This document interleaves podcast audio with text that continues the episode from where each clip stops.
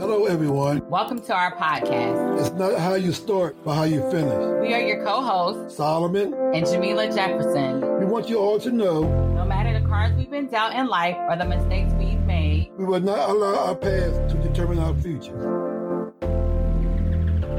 We welcome our guest, Reverend Tamika Nicole Giroux, to share some of her current journey as a single mom. Welcome. Thank you again so much for having me. I really appreciate this opportunity to share a little about my journey as a single parent. Praise the Lord. We're so glad to have you. So, can you briefly share a little bit about yourself personally and professionally? Absolutely. Personally, I'd like to say that I am a human being embodied as a Black woman who is called to be a mother, be a daughter, be a sister, be a friend, to be a cousin, um, to be a healer, to be an encourager, a caregiver. Professionally, I am an ordained member of the clergy. I have been in ministry for over 20 years at this point. I've had a very interesting journey um, moving from being a preacher's kid called to be a preacher. Uh, I've worked in youth ministry. I've served as an executive pastor at a church, and I am currently working with women in leadership who are also women of color and women of faith while helping out my home church. Praise God. Amen. So, what are some lessons learned so far on your single parent journey? First, I like to say that I am a single parent by way of divorce. I have two beautiful uh, young children. Kennedy Noel, she is five. She'll be six in October. We're preparing for the kindergarten journey now. And Keon Nicholas Xavier is four. So I have a four year old and a five year old. My babies are 17 months apart. Now, getting on to some of the things that I believe the Lord is showing me as a single parent. One, I've learned how to unapologetically take care of me first. I know that this sounds easy, but it's not always as easy as it seems. As a woman, particularly as a mother, society somewhat conditions us to take care of everyone else, often at the expense of ourselves. But I've learned how to take better care of me and to pour from the saucer. The word that I adopted for 2021 is balance. So I've been working uh, very intentionally to make sure that I have balance in my life. This is not always easy for me as I am in what they call the sandwich generation. So not only am I taking care of my children, I'm also helping to take care of my parents.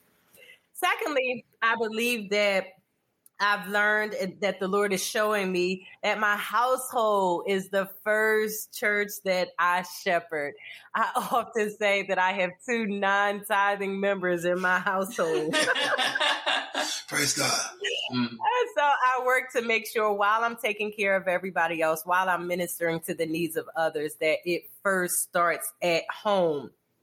Uh, thirdly, one of the things that I have learned to embrace is to not fall prey to statistics or societal standards. I often confess over my family that we are complete because God makes us complete. We are not incomplete because of the absence of a male in the household, but we do believe that God makes up the difference two other things I just want to share with you very quickly. One, I've learned to find value in the village, and this has become a little challenging in light of COVID because, as you know, we can't move about as freely as we have in years past. But I am so grateful for my village that still finds ways uh, to show up for us, whether it be uh, doing our grocery shopping or having food sent to us by way of Uber Eats, showing up for drive through birthday parties. My village has really been a blessing to me. And if I did not have them around,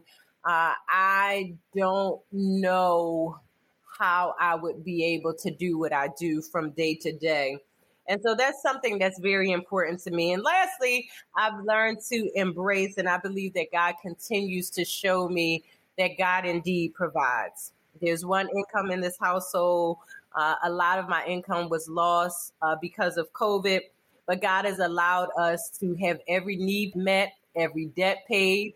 Uh, God has allowed me to keep my children in private school. And God's just taken good, good, good, good care of us. So that's one thing that I continue to stand on that God provides for us. And I wanted to jump in. I just give God the glory for your points and how you broke it down. I too could relate. It was um, by way of divorce when I was a single mom, but I don't let that define me. I learned from it and things like that. I was reading a devotion called Living Change as a Single Mom, and day two is titled Identity. It says, like it or not, we all wear labels friend, daughter, and coworker.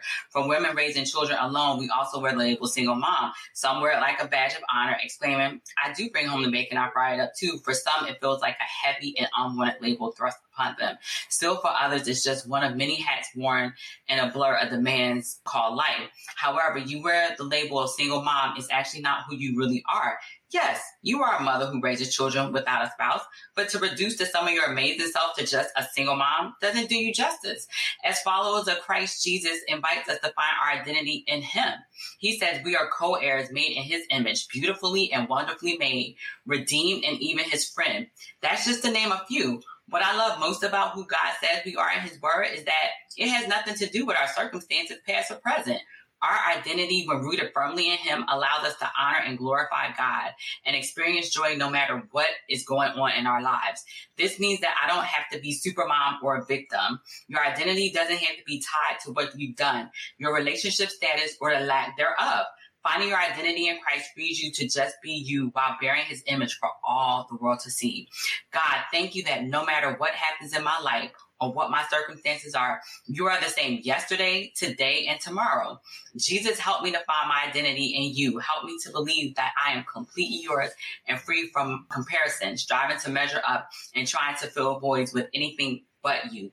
I love you, Jesus. I want to look more like you. Amen. Praise God. Reverend I just want you to know that I heard everything you said. And the scripture that falls in my spirit when you was talking is Philippians 4.19, which says, and my God will supply all your needs according to his riches and glory. And I thank God for your testimony. Yes. And I wanted to give God the glory because I was blessed by your sermon titled Yes, Lord, from Luke 1, 26 through 38, and then verse 45. And all the points you had mentioned about you have to have self care and your first ministry is your family, and then that support.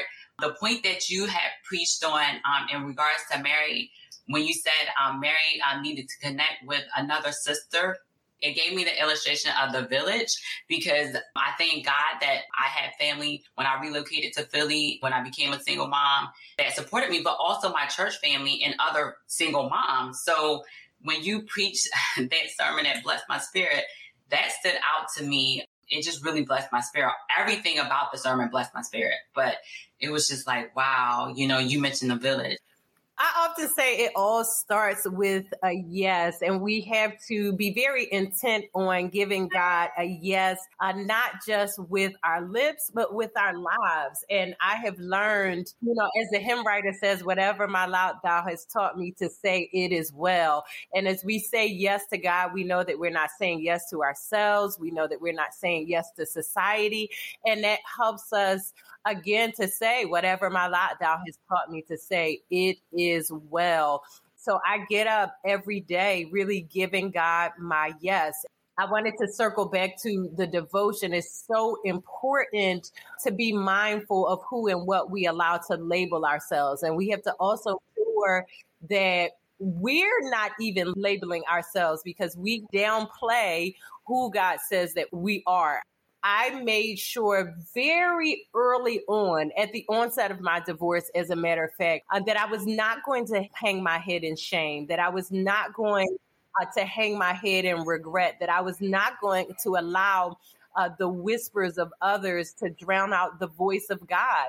And I decided I was not going to wear it as a scarlet letter. And at the same time that I was not going to wear it as a badge of honor, but I was going to find that sweet spot in between and just moving in what God called me to do and who God called me to be. And so I thank God that God trusted me to nurture and to develop these two little beautiful souls and to co journey with them through this thing called life. I look at parenting from a stewardship perspective. And I thank God that God entrusted me to help to steward these two little souls. Well, I just thank God for her today because she's really blessed my spirit. And I also was listening to a couple of your sermons primarily from the ones that you preached at Mount Sinai. There's a saying that I've heard you say a couple of times, and it's in reference to uh, Ecclesiastes, the seventh chapter, verse 8a. And I want to know today, what is your perspective on better is the end of a thing than the beginning? I remember going to a church in Connecticut, and there was a lady that was leading worship, and she really spoke to my soul in a way that she had no idea. And while she was leading worship, she was sharing her testimony, and she said, What looks like the end is really an exit. And that really helped shape my perspective because again sometimes not just with society but sometimes we speak things to ourselves. And at the moment at the onset of my divorce i really did not know what life was going to look like for me. I really did not know if my call would be a casualty of my divorce because divorce is still not really looked favorably upon in the church. Uh, as a single woman, particularly as a divorced woman, I didn't know how all of these things were going to be affected. But again, as we, as the scripture says, the end of a thing is better than its beginning. And I had to continue to walk in blind faith, trusting God that what looked like was going to be a bad thing, that God could still work in and through this according to Romans 8 and 28 and to make something beautiful out of my life. So as I again, I did not get married to get not get divorced. I did not see this as a part of my life's plan. But I know that although it caught me off guard, it didn't catch God off guard. And I'm just believing that God is able to continue to do much better than this, whatever our this may be. I really appreciate you saying that because one thing I know for sure is that when God allow us to go through a thing, it's for his good. He's going to get glory out of it. Because how people may look at it, sometimes it don't matter how we may look at it at that time, but God is going to get the glory out of that thing some kind of way or another. Amen. And I, I thank you for your transparency because I can relate to you, like what you were saying. Like, I didn't plan to get married to get divorced. It was just interesting. And your second point from your Yes, Lord sermon was about Mary pondering the things in her heart. And you reference like her laying low. And I just thought that was profound because I didn't know how things was gonna be myself. Like, mind you, I came from another whole state. I lived in Miami, Florida, and I was just like, okay, Lord, um, if you give me this opportunity in Philly, that I'm going to do this. So, you know, it came to pass. That opportunity happened for, you know, employment. And so my mom, my uncle, and my aunt, they came down with a U-Haul truck. And I can relate. My kids are 17 months apart. One was in pull-ups and one were in diapers. And it was so cold. It was like in November. I was like, Lord, okay, you got this.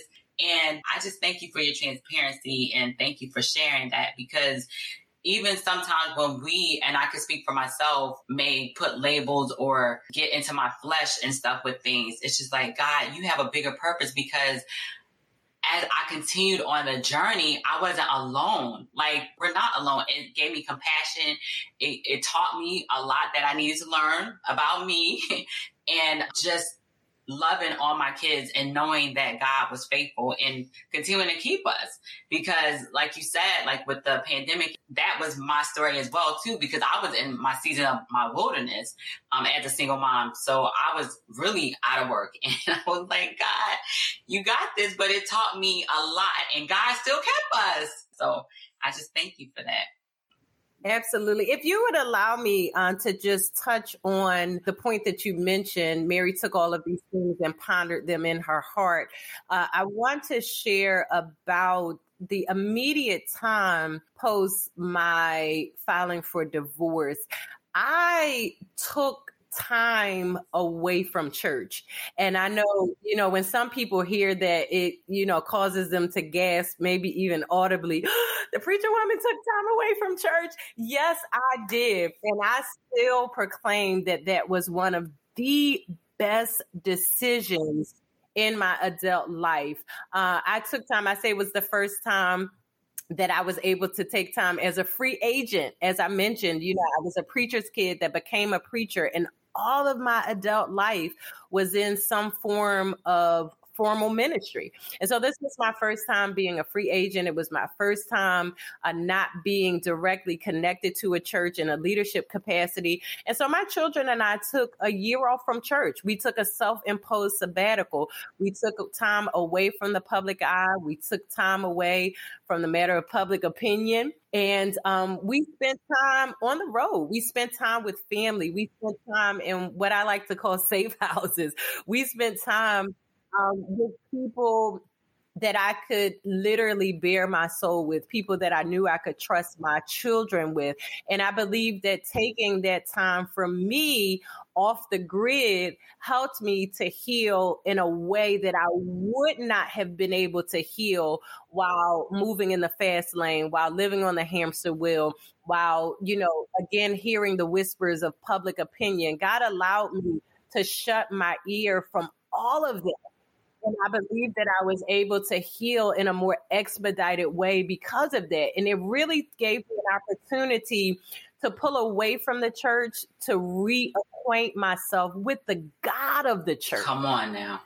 And that was so very important for me. And it was a very beautiful time. And let me pause parenthetically to say that it was not without mm-hmm. parameters. And I also want to say that I did not walk away from church. I was never mad at God. I never questioned God. But I know within myself that I needed that time. I needed to figure out who Tamika was, who Tamika the person was. And I just really needed to recollect and regroup.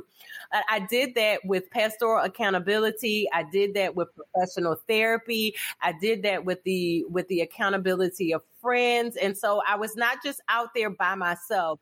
I had a great cloud of witnesses to make sure that this train did not derail. Praise God. I'm Praise glad God. you shared that. I just wanted to add too, when you had mentioned the push and pull, it just made me think when you mentioned that you had the accountability because I remember as a single mom having those spiritual moms and that accountability and I just give God the glory for that. So I thank you for sharing that and going into detail. And one of the things that I on the other side of things now because I do believe that I'm on the other side of a great part of my healing journey. I believe that healing is a daily decision because once we get to the place called heal, we have to work and even fight to maintain our healing. Uh, it took a very long time uh, to see that ship turning, even though I know it was turning. it took a very long time to actually see that the ship had turned. But as I take time to, you know, kind of sit down now and to Selah and to reflect, I see how God, I believe, strategically placed successful women that look like me, successful single brown women, single mothers that raised healthy children that were able to still be successful in their career. And in that, God showed me that it could be done because sometimes we get lost and we forget or we don't feel like things can be done because we haven't seen them done or we don't up examples. And God allowed me, like those Marys and Elizabeths that we Yes. talked about in that sermon, to interact with them and to share intimate spaces with them. Uh, and to simply just help me see that this can be done. It doesn't have to be God was showing me that I did not have to sacrifice my career or my call. Ministry is my vocation, but ministry is also my profession. Uh, God showed me that I didn't have to sacrifice my profession and my vocation to raise healthy children. I could raise emotionally balanced children while still maintaining success in my own personal life and my career. Won't God do it? Did you want to share any practical tools or resources, scriptures that you know can be helpful to those who are single parents? Was there anything else on your heart or in your spirit that you know you want to share? For one, I would probably say, and I know this sounds, you know, easy peasy as the kids would say, but my seminary professor would say, it's simple in its profundity and profound in its simplicity. Do not discount the power of prayer. And I often say that prayer is not just communication. We're not just talking to God and waiting to hear from God. Prayer is communion and prayer happens on a deeper level and we can speak to God our most intimate thoughts. We can lay our hurts and our fears and our our, our insecurities and our feelings of inadequacy, we can lay those rawest thoughts at the altar for God to receive them. And so I would definitely say do not ever discount the power of prayer. The hymn writer says, as you can tell, I'm a Baptist baby and I love him. the hymn writer say, have a little talk with Jesus. Tell him all about your troubles. He will hear your faintest cry and will answer by and by. And there were moments where I honestly you know, personally did not have the strength to lay at the altar, laying down, clapping, and say, Father, I stretch my hand. You know, there were moments where all I had was the faintest cry, or there was moments like Hannah where I did not have words that I could trust God to hear the prayer of my tears. And in prayer, which leads me to my second point, prayer helps to give us to receive strategy. And it's important for us to have a strategy with our parenting. Uh, there's an old proverb that says, if you don't know where you're going, any road will take you there. And so God will give us strategy, which is a specific plan for a specific situation. And God will give you something that you can't read in a book. God will give you something that you don't hear from an expert, maybe even through a podcast. God will give you a specific plan for your specific purpose. And so, again, that's why it speaks uh, to the importance of prayer to get those fresh downloads from heaven. And then reach out for support. Oftentimes, single parents feel alone. And we sometimes, like the, the scripture says, life and death is in the power of the tongue, and you'll eat the fruit thereof. And sometimes we are product of what we speak. Sometimes people speak, you know, I'm all alone. I have to do this by myself. I don't have any help. I have to carry this load. And as the old church mother would say, the devil is a liar. You will look for what you find. And I believe if you open up your heart and if you open up your mouth and speak positivity and speak affirmations, that you will see them manifest in your life. Um, even if you don't see it nearby, thank you, God, that I have help. Thank you, God, that you're sending me support. Thank you, God, that you're sending me a sensitive ear to hear. Thank you, God, for sending me someone that I can trust my children with. And God will help us to see that we do not have to carry the load alone. Praise God. Did you have anything, Solomon? No, I'm just listening to what she's saying, and it makes a lot of sense because one thing we know is that long as we're open to the will of the Holy Spirit, it's going to lead us and guide us to where God wants us to go. So we got to be open minded and connected. As, as the book tells us in John 15, we have to be truly connected to Jesus Christ in order for Him to guide us. I wanted to share, I was blessed by your bio, and I wanted to share that, you know, I could relate to some of the stuff that you put in here. I love closer to the last part of the paragraph. You stated you're inspired by Luke 4:18. She is often heard saying, "I must be faithful to this moment in the time that God has given me.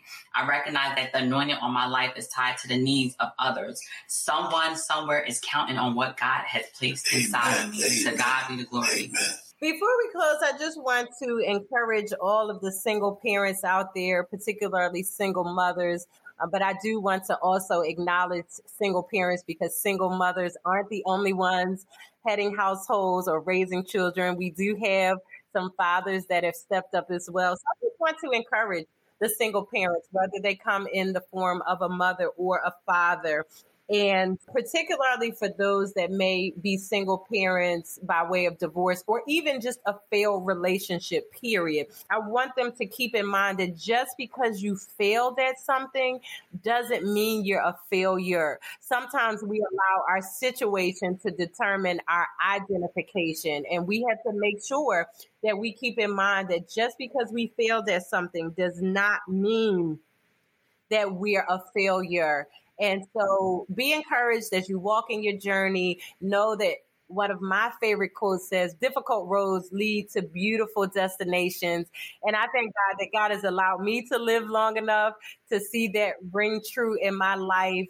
2019 and 2020 were very difficult years in my life. For many, the pandemic caught them off guard and it started the onset of a difficult season. But I say uh, that 2020 was a light affliction compared to 2019. 2019 actually helped to prepare me mm. to through 2020 with a spirit of excellence. But through what I went through, it produced a version of me that no other season would have produced.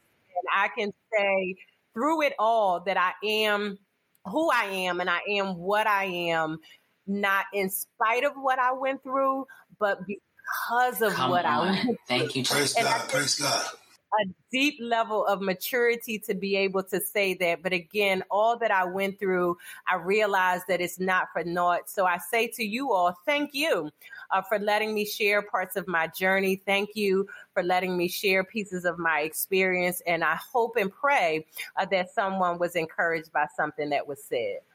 To God be the glory. We thank you, my sister, Reverend Tamika Nicole Jarreau. We were so blessed by this.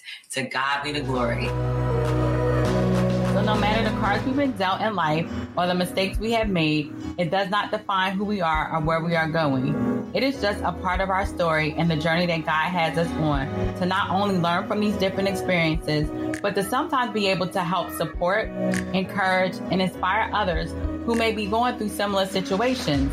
My husband and I have learned this to be true because of our different life experiences, which have led us in wanting to continue to share our stories along with others to know it is not how you start, but how you finish.